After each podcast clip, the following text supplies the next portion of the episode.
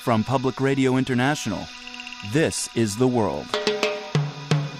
A co production of the BBC World Service, PRI, and WGBH Boston.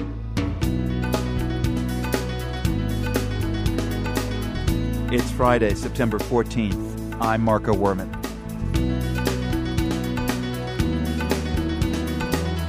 Anti American protests spread further across the East, but this Arab Spring activist says there is a silver lining. More than anything, I'm encouraged, despite all the doom and gloom, by the voices coming out of the region.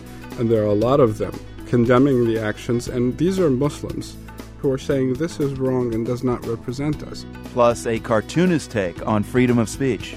I always say that you can judge the maturity of a society by the amount of satire it can endure.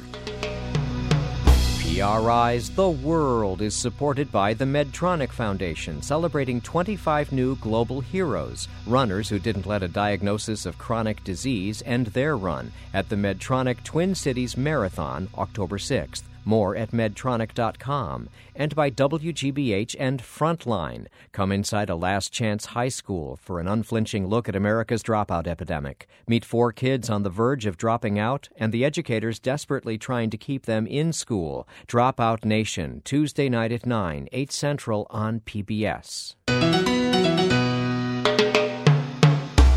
I'm Marco Werman. This is The World. Anti American protests spread further around the globe today. From Tunisia and Sudan to Bangladesh and Indonesia, Muslims vented their anger at the now infamous film that offends their faith. In Egypt, it was a fourth straight day of riots over the movie. Earlier today, we spoke with Washington Post correspondent Michael Birnbaum in Cairo. He was keeping tabs on events across the region. In Khartoum, in Sudan, there are about 5,000 protesters who have uh, stormed both the German and British embassies. Apparently, they're at the American embassy right now. In Tunis, there are uh, protesters around the U.S. embassy there. Gaza City, Jerusalem, several cities in Iraq, in Lebanon, in, in Tripoli, a Kentucky Fried Chicken restaurant was burned down. That's Tripoli, Lebanon, yeah. Tripoli, Lebanon, yes in Sana'a in Yemen, there were also fairly large protests a day after yesterday when protesters stormed the, the U.S. embassy there and, and looted some of the buildings. There, the uh, security forces were using live fire this time, shooting into the air, not at protesters, but uh, uh, stringer that we have there said that two of the soldiers told him they had been ordered to use live fire against the protesters if they came too close to the embassy. Now, today in Cairo, where you are, uh, Michael, uh, 5,000 people turned out, uh, we, we, read at Tahrir Square. But earlier today, the Muslim Brotherhood uh, announced the cancellation of national demonstrations where it had been of a million man march. Why did the Muslim Brotherhood do that, and did it make any difference? Well, the Muslim Brotherhood and President Mohamed Morsi, who is a member, are clearly trying to figure out the right balance between appealing to their quite conservative base, their conservative Islamic base, and the pressures of newly being world leaders. You even see it in differences between their English language uh, presence and, and their Arabic language presence. The Arabic language Twitter feed, for example, has been quite a bit more anti American, more anti film than their English language Twitter feed, which has been fairly conciliatory and apologetic for the attacks on the embassy here in Cairo. How have the security forces in Cairo reacted to those who have gathered at Tahrir Square? There's been a lot of tear gas overnight, the security forces constructed very large concrete walls that sealed off some of the streets around the embassy to keep protesters in Tahrir Square farther away from the embassy compound. But uh, on Tuesday, when all of this started, a lot of people near the embassy really were quite surprised at how minimal the security presence was. And that, again, was when uh, protesters wound up scaling the wall to the embassy and pulling down an American flag and destroying it. And that really, I think, upset a lot of American diplomats and, frankly, a lot of Egyptians. You know, President Morsi continues to plead for calm. It really does seem like things in Egypt were in kind of a tinderbox state, just waiting for one thing to happen, and this video uh, led to it. I, am I wrong in that? Well, I think that's true. That's something that is is always true in, in Egypt to a certain extent. There is a tremendous reservoir of anti-American feeling here that a, a single fringe film could set off this much uh, controversy and violence, both here in Cairo and in the region, clearly shows uh, the degree to which people are suspicious and fearful and unhappy with the United States. Michael Birnbaum of the Washington Post speaking with us from Cairo. Thank you very much. Thanks a lot. One of the many places where there have been anti American protests this week is Mauritania. Nasser Weddady is a native of Mauritania, though he grew up in Libya and Syria. Weddady came to the U.S. as a refugee in 2000. He's now with the American Islamic Congress's Hands Across the Mideast Support Alliance, or HAMSA. Through Twitter, Facebook, and blogs, Weddady helped train a core group of activists who led last year's Arab Spring. That work has led some to describe him as the muse philosopher of the uprisings. Now Weddady says he feels deeply connected to the events unfolding in the Middle East and North Africa. When the events started, it was a very emotional uh, moment for me because finally everything that I had aspired for, trained for, was finally materializing. Arabs across the region and non Arabs for that matter are rising against these dictatorships. So it was very personal for me. And on a side note, I came to the United States as a political asylee because of my political opinions back home, and everything clicked all of a sudden. So, given the recent violence in Libya and uh, Egypt and uh, elsewhere this week, uh, is that personal for you too then? Absolutely. And let me share with you a story. Uh, in 1977, my father was the Mauritanian ambassador in Libya and Muammar al-Gaddafi at the time had uh, basically incited a mob to go over and protest at the U.S. embassy, and they started smashing it. And there were in the process, actually, some people got in. So my father offered the U.S. ambassador at the time, Richard Murphy, and his staff refuge in our compound, and I ended up getting myself asylum, ironically, and seeing that the Ra- Islamist rabble rousers uh, were taking advantage of people's religious f- fervor to score political points and ultimately ruin the people to people relationship that was finally be- going back on track after the Arab uprisings between uh, the peoples of the region and the United States. That was deeply hurtful given especially my other than my extracurricular activities on Twitter, my professional activities as uh, the outreach director for the American Islamic Congress. So I, would like to know what uh, your sense is of what's happening right now. I mean, have these riots this week kind of put the Arab Spring or the Arab uprising, whatever you want to call it, off track? I do believe that these events this week are a stark reminder that the real challenge that we're facing is not so much the wave of violence, but the mindset uh, behind them that would take another generation to change. And I think more importantly, what needs to be stated very clearly is that we know who whipped up this frenzy. It was no news for two months until an Egyptian satellite channel started whipping frenzy those are the responsible parties for this, and they need to be held accountable. And, and, yet, those people really, as many people have said, are a small minority. So, how do you counter the influence of a small minority?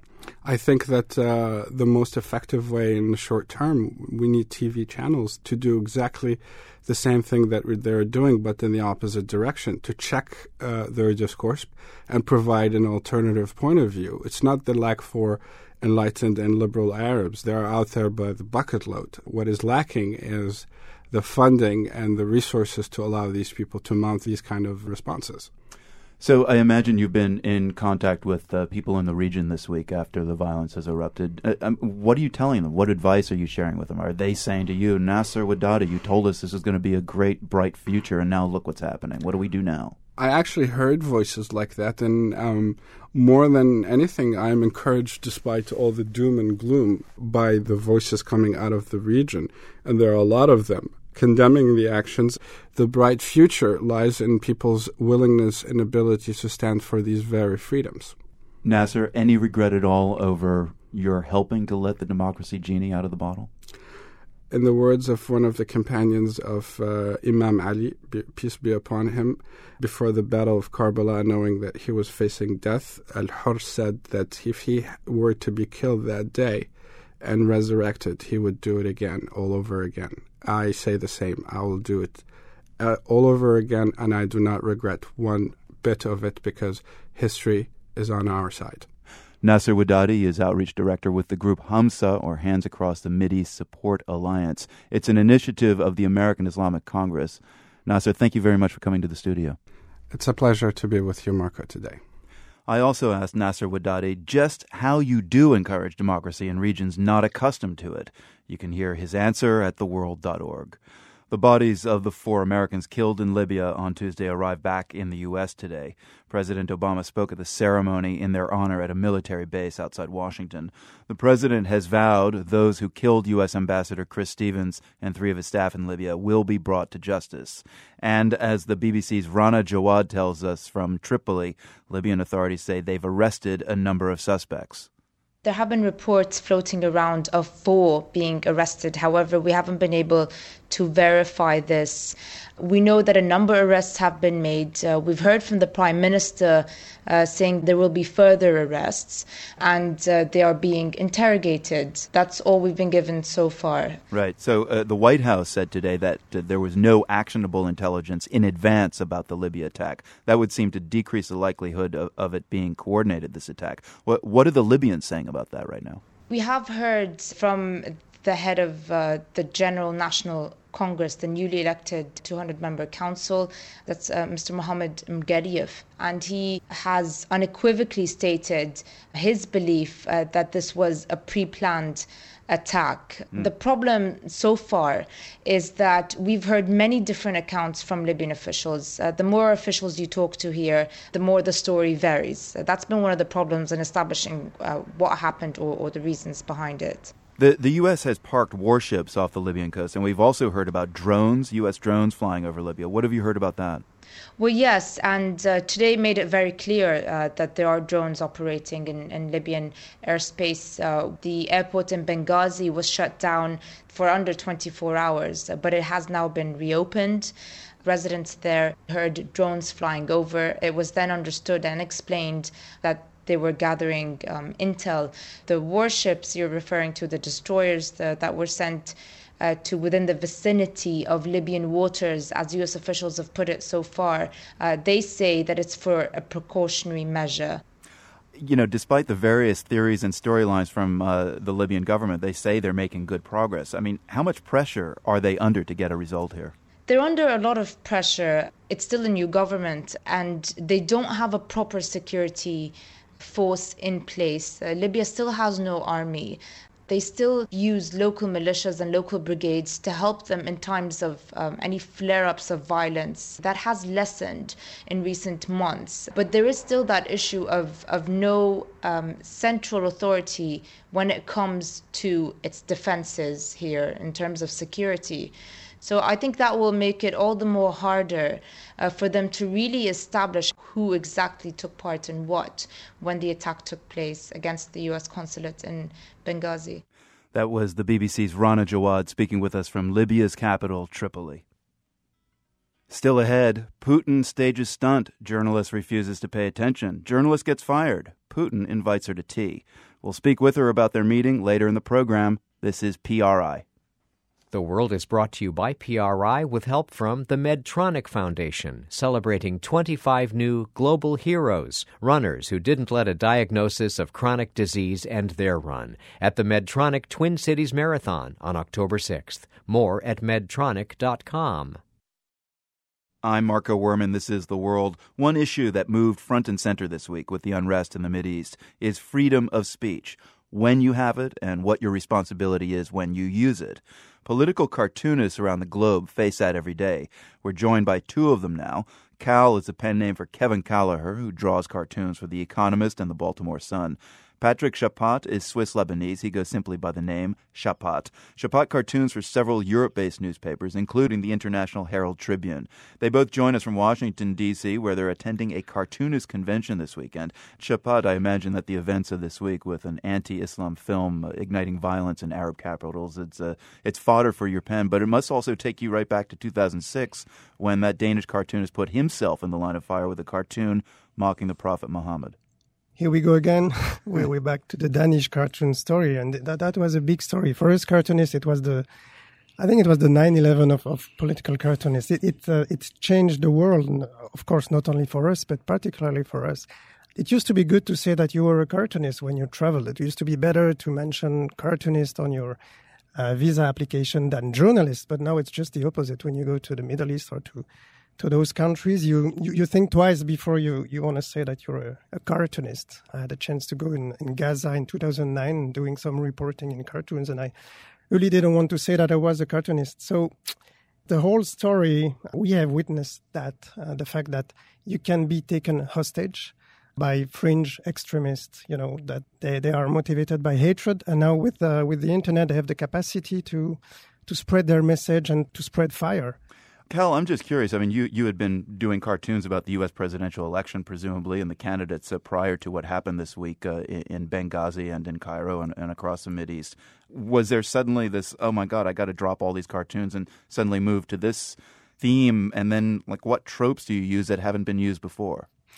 This notion of the relationship between the East and the West is, is really fragile. And the cartoons and this kind of imagery and this sort of uh, story of perceived abuse by the West of the Prophet or anything to do with the Muslim religion is really a dangerous, explosive subject to deal with. And so when you're a cartoonist, you have to, to manage it carefully, but at the same time, you don't want to avoid it. You want to in, embrace these very important subjects. Right. I mean, it's a free speech issue, as many have pointed out. And then as a cartoonist, you have to really gauge how you react to it. So do you feel like there's free speech for you? cartoonists are really on the front line of free speech, I think, in, in any given society. I always say that you can judge the maturity of a society by the amount of satire it can endure. Uh, the freedom to say your ideas, I think, is absolutely tantamount. But how you say it always becomes the issue. Whether you, you are using imagery that might be offensive to many of your readers or not, sometimes can um, then um, make people ignore the message you're trying to bring about. So often, the case for a cartoon, it's not what they say, it's how they say it. You know, through the embassy protests and, and riots this week uh, over the uh, anti Muslim video on the internet, many have raised the fact that in Germany there are laws against denying the Holocaust. And that's, you know, one area where free speech is limited there. I'm wondering when it comes to cartooning, Chappatte, since you work in Europe, whether there are other red lines about what's fair and what's not fair game uh, in cartooning in Europe versus the United States. I think we all have our own red lines.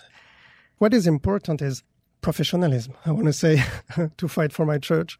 Opinion is cheap, and the web allows us to, to say anything. Right. Freedom of expression is the right to insult, in a way, uh, but you have now the capacity to insult anybody, any group in the world, to act, to insult half of the world through very cheap and very uh, provocative comments. That's not what freedom of, of expression should be about. It's not just the right to insult you because I can, because mm. I'm, I'm here in my country where I can do what I want what we all need is critical voices in, in every government, in every society. We need cartoonists, we need people like that.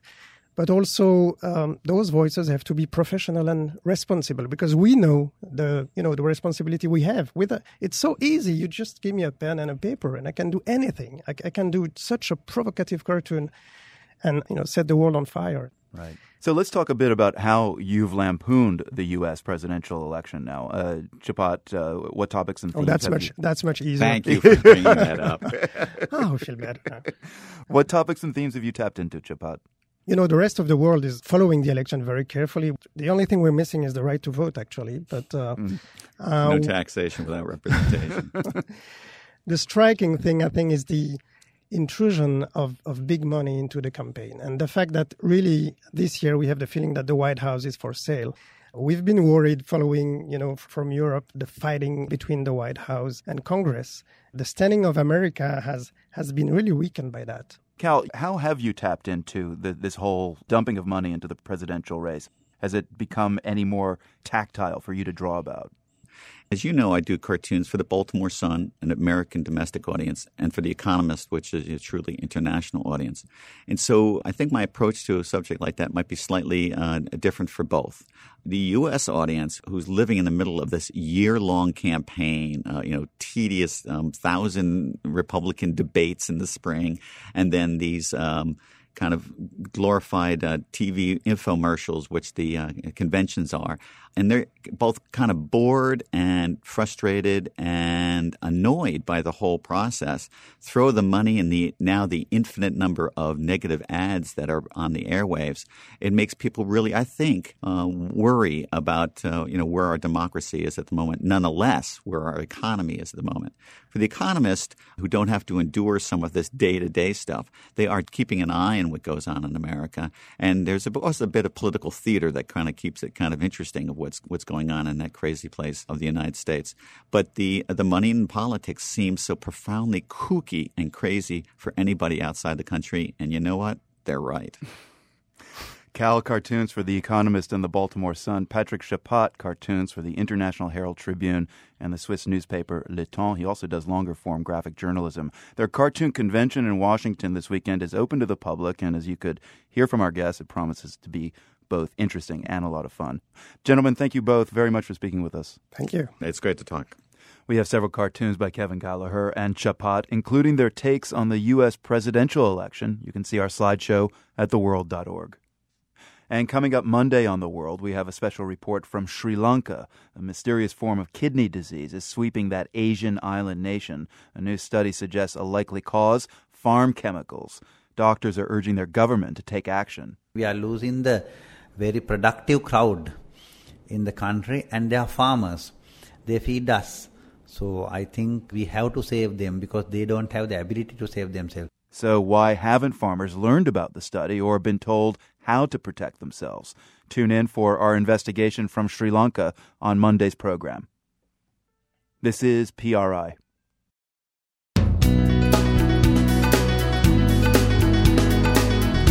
I'm Marco Werman. Ahead on the world, Russia's President Putin invites a prominent critic for a chat at the Kremlin. Yeah, I mean, I was incredibly curious to meet him. And to be honest, I was hoping to be charmed at least a little bit. But no. No.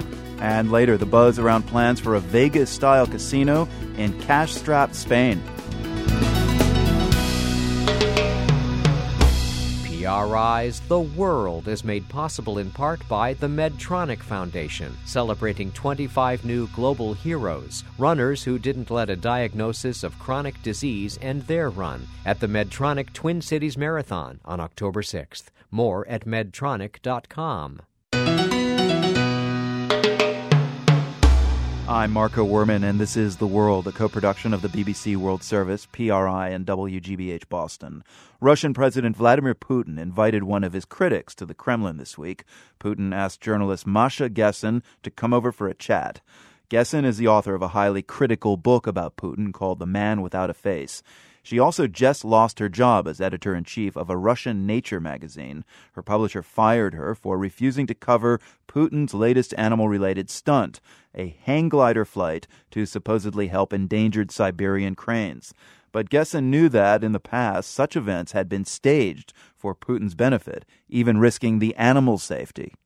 What I feared was that if one of our journalists went along on the trip, he or she would see something that usually happens when Putin goes on one of these little nature preservation adventures, which is that an animal suffers. Right. Uh, and then we would be forced to describe that instead of actually writing the story, and then we'd be in trouble.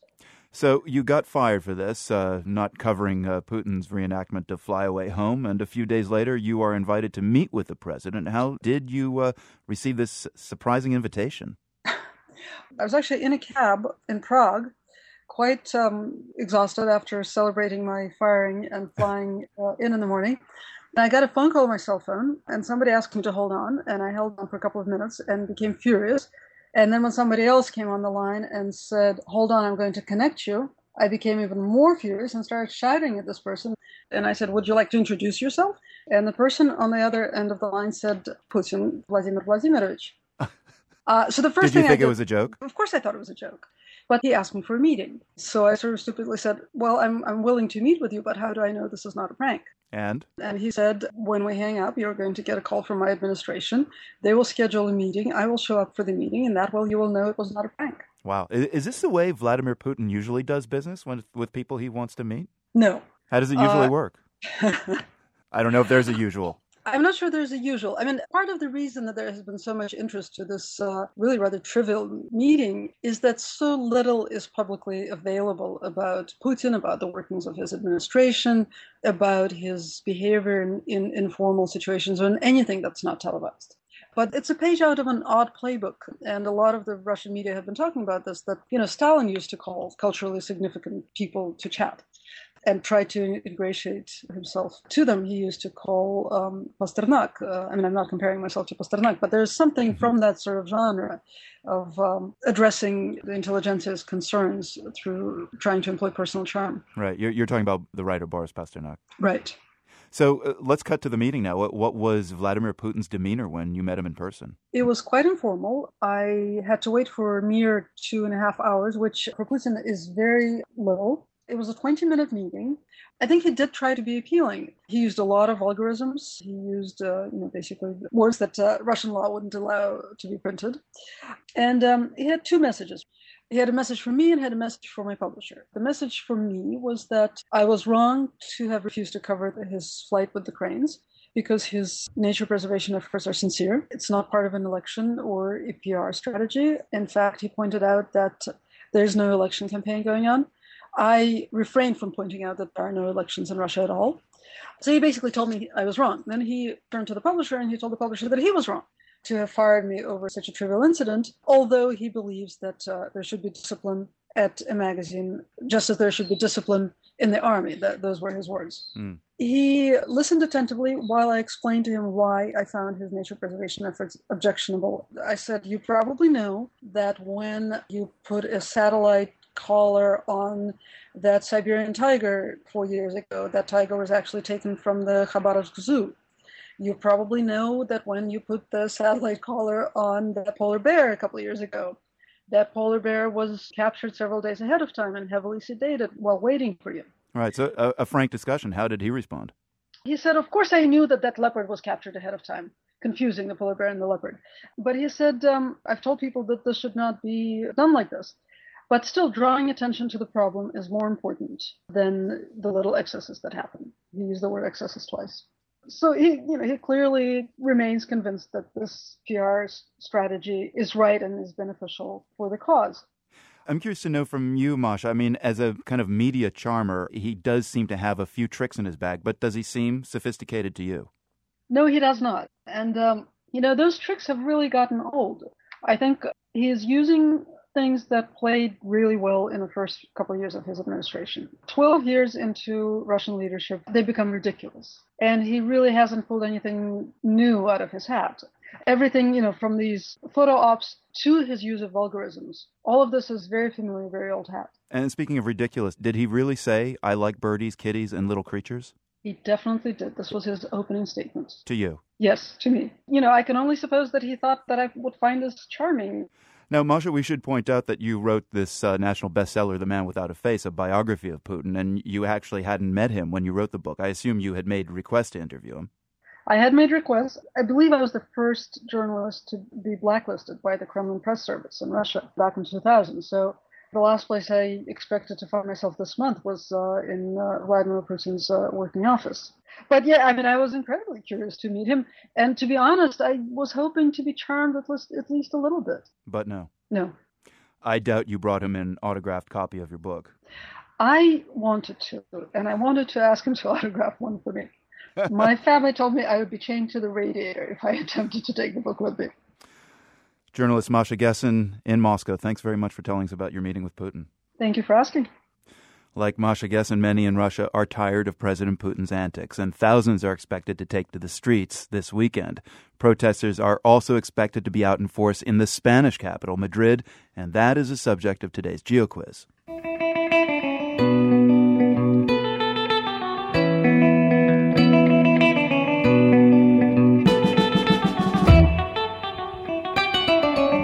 Madrid is bracing for massive demonstrations tomorrow against the government's stinging budget cuts. Spain's unemployment rate is 25% and shows no signs of dropping, and the country may be forced to seek a huge European Union, bailout. Against that backdrop, it's not surprising that a multi billion dollar resort planned for a Madrid suburb is generating buzz, positive and negative. That's because it promises tens of thousands of jobs and it involves casinos, Las Vegas style, with plenty of blackjack tables and one armed bandits to go around. So, can you name the suburb of Madrid that may be transformed into a Euro Vegas?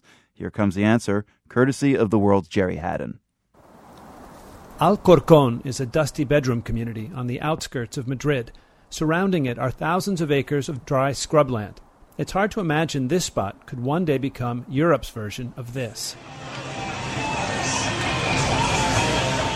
The Las Vegas Strip with its glitzy casinos and hotels. But that's the plan. Its mastermind, America's eighth richest man, according to Forbes magazine, casino magnate Sheldon Adelson, founder of the Las Vegas Sands Empire. Adelson wants to build six casinos here, 12 hotels, three golf courses, a mega project that backers claim will create more than 200,000 jobs. Todos los proyectos que puedan permitir que se generen puestos de trabajo. Adelson chose Madrid over Barcelona just last week, and politicians here celebrated. The secretary of Spain's conservative Popular Party, Maria Dolores de Cospedal, told Spanish TV that any project that brings jobs is welcome. And in economically depressed Alcorcon, a lot of people agree. Liquor store worker Antonio Bandulla says this town desperately needs a lift. I think it's a good project, he says. It's going to bring jobs. We're in a crisis. It'll pump some life into this place. Businesses are closing all over the place. But like casinos everywhere, Euro Vegas has many detractors. A retired widow named Beatriz Pereda overhears Bandulla's comments and begs enthusiastically to differ.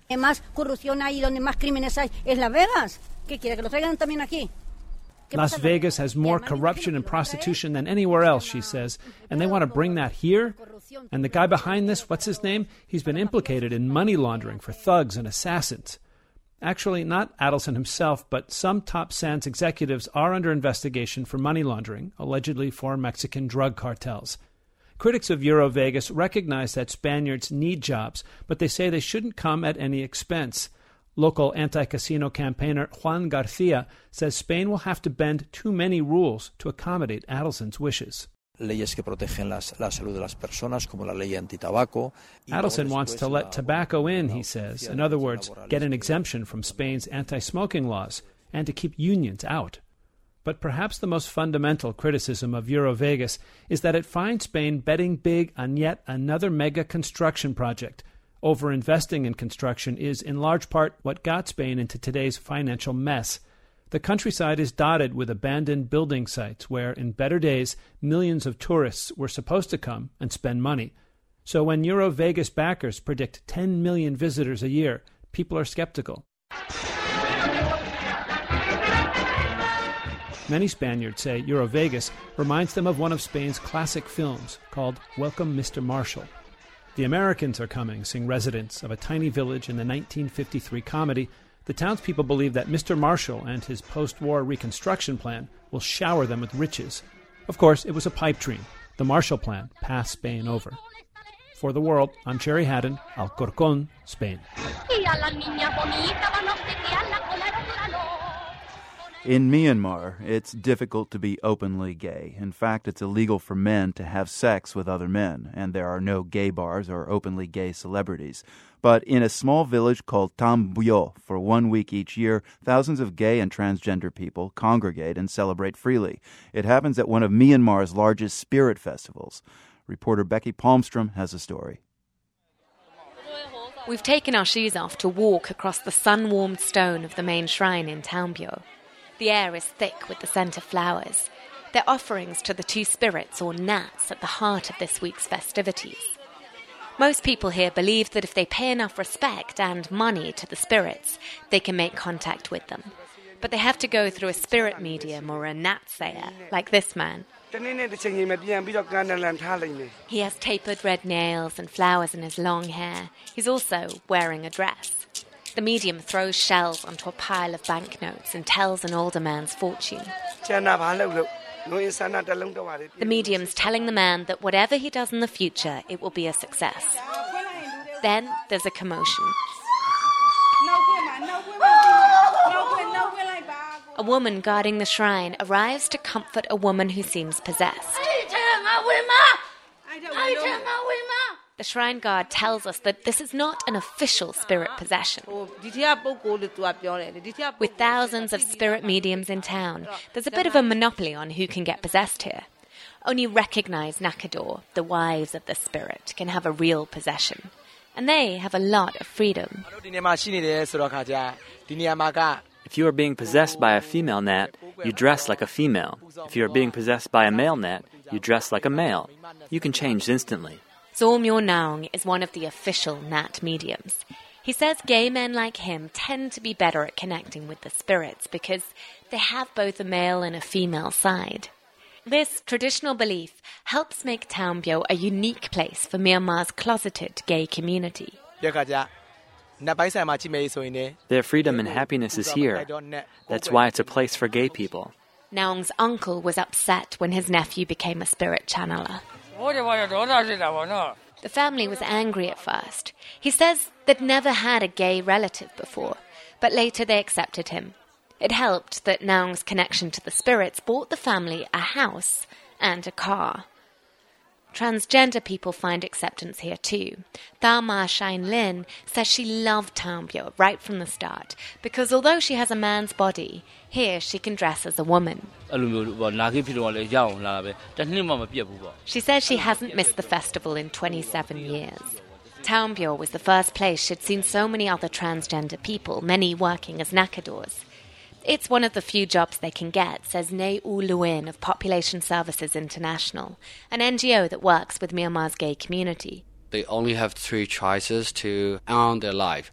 So one is uh, to become a nakador, another one is to become a beauty parlor or beautician, and another one is to become a transgender sex worker. Neo Luin says the festival in Taumbyo doesn't just draw spirit worshippers, it's also a meeting place for gay Burmese. If you are a gay man in Burma, you should be, I mean, you must be in Taumbyo once for your life. At the main shrine, live music blasts out. People of all ages are leaping, pushing, and clawing to give money to the nakadors. They dance in the center, decked out in fake eyelashes, sparkling dresses, and big hair. For one week, they are the most revered people in the country, connecting the spirit world with humans.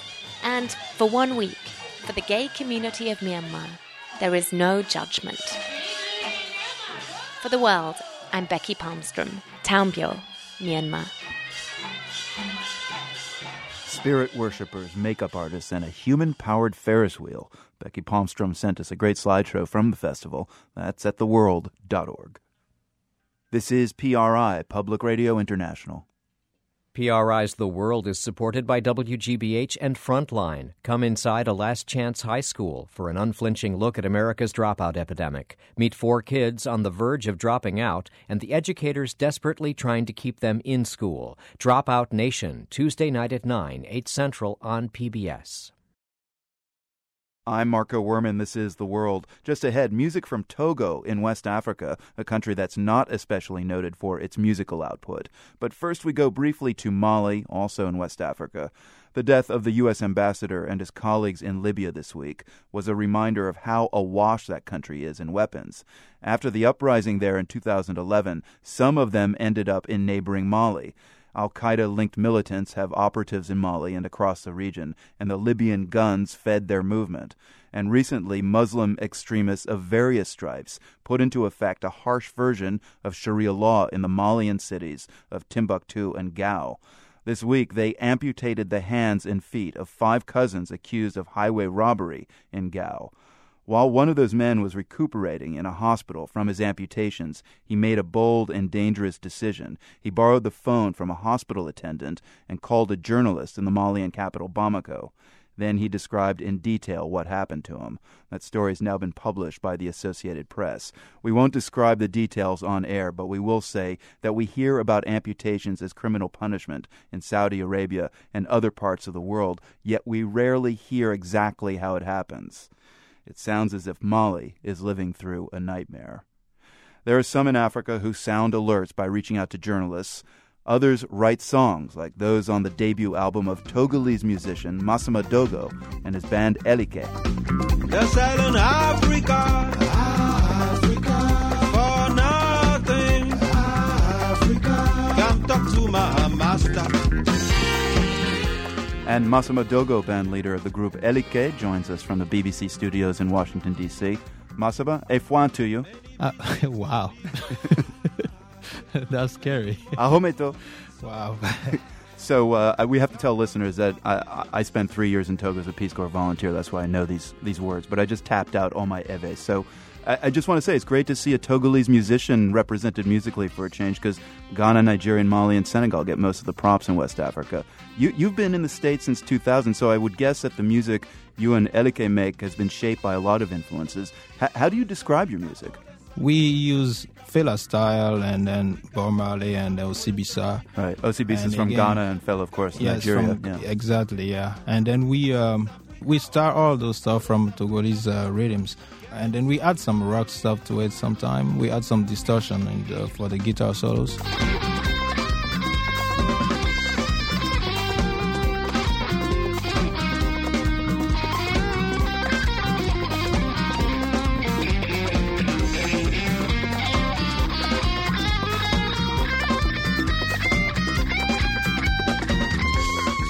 That's the band Elike based in Washington, D.C., from Togo. Uh, we're speaking with their band leader, Massimo Dogo. Massimo, though you live in D.C., you often sing about Togo, your homeland. I think of a song like Foot Soldier, uh, another wonderful tune. Uh, it's clearly political. You've got lines like, I can tell why the people are angry. I can see why some of them are leaving their father's land. It, you must follow news from Togo and West Africa pretty closely. Do you return to Togo often? Yes, the, the last time I was there is in November, last November. Uh, but I follow news uh, from uh, Africa in general and uh, from Togo also. And then, um, yeah, I, I, base a lot of my inspiration on what is happening in the in the continent.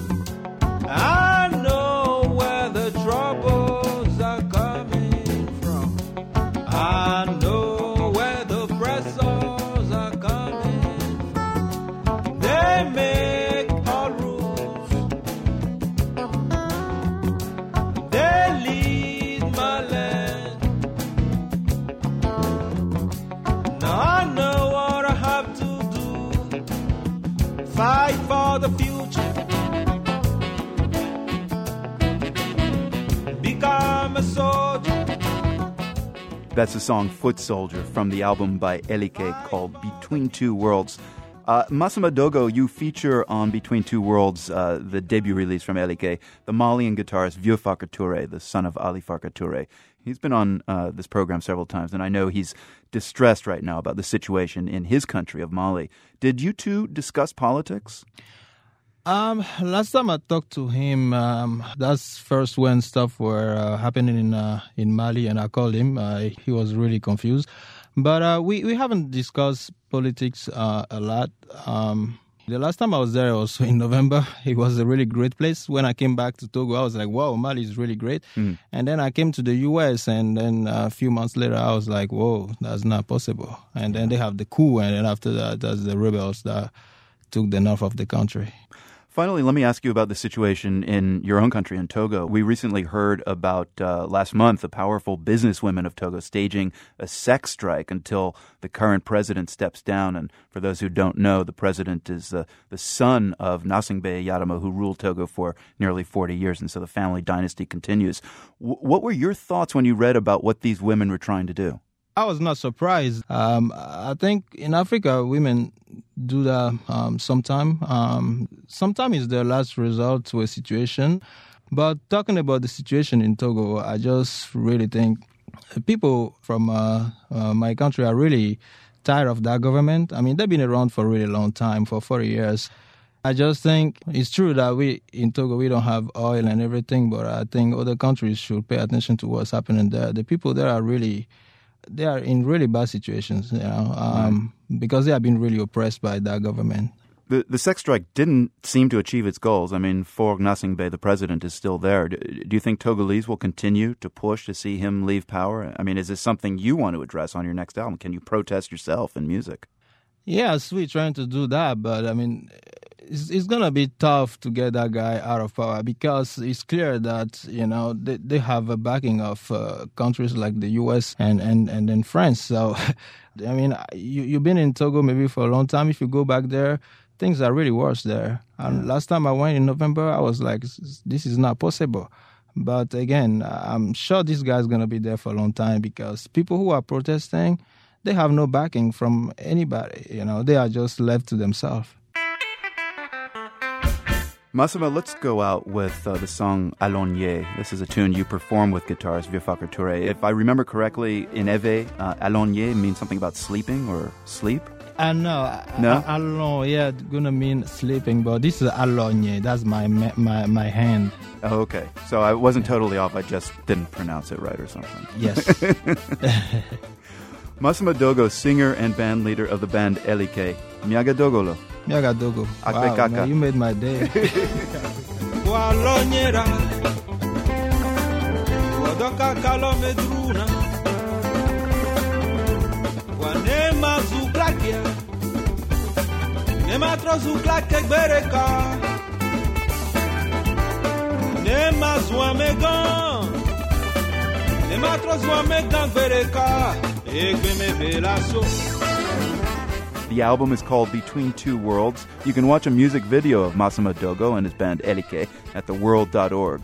Eric Goldberg composed the world's theme music from the Nan and Bill Harris studios at WGBH in Boston. I'm Marco Werman. Have a great weekend.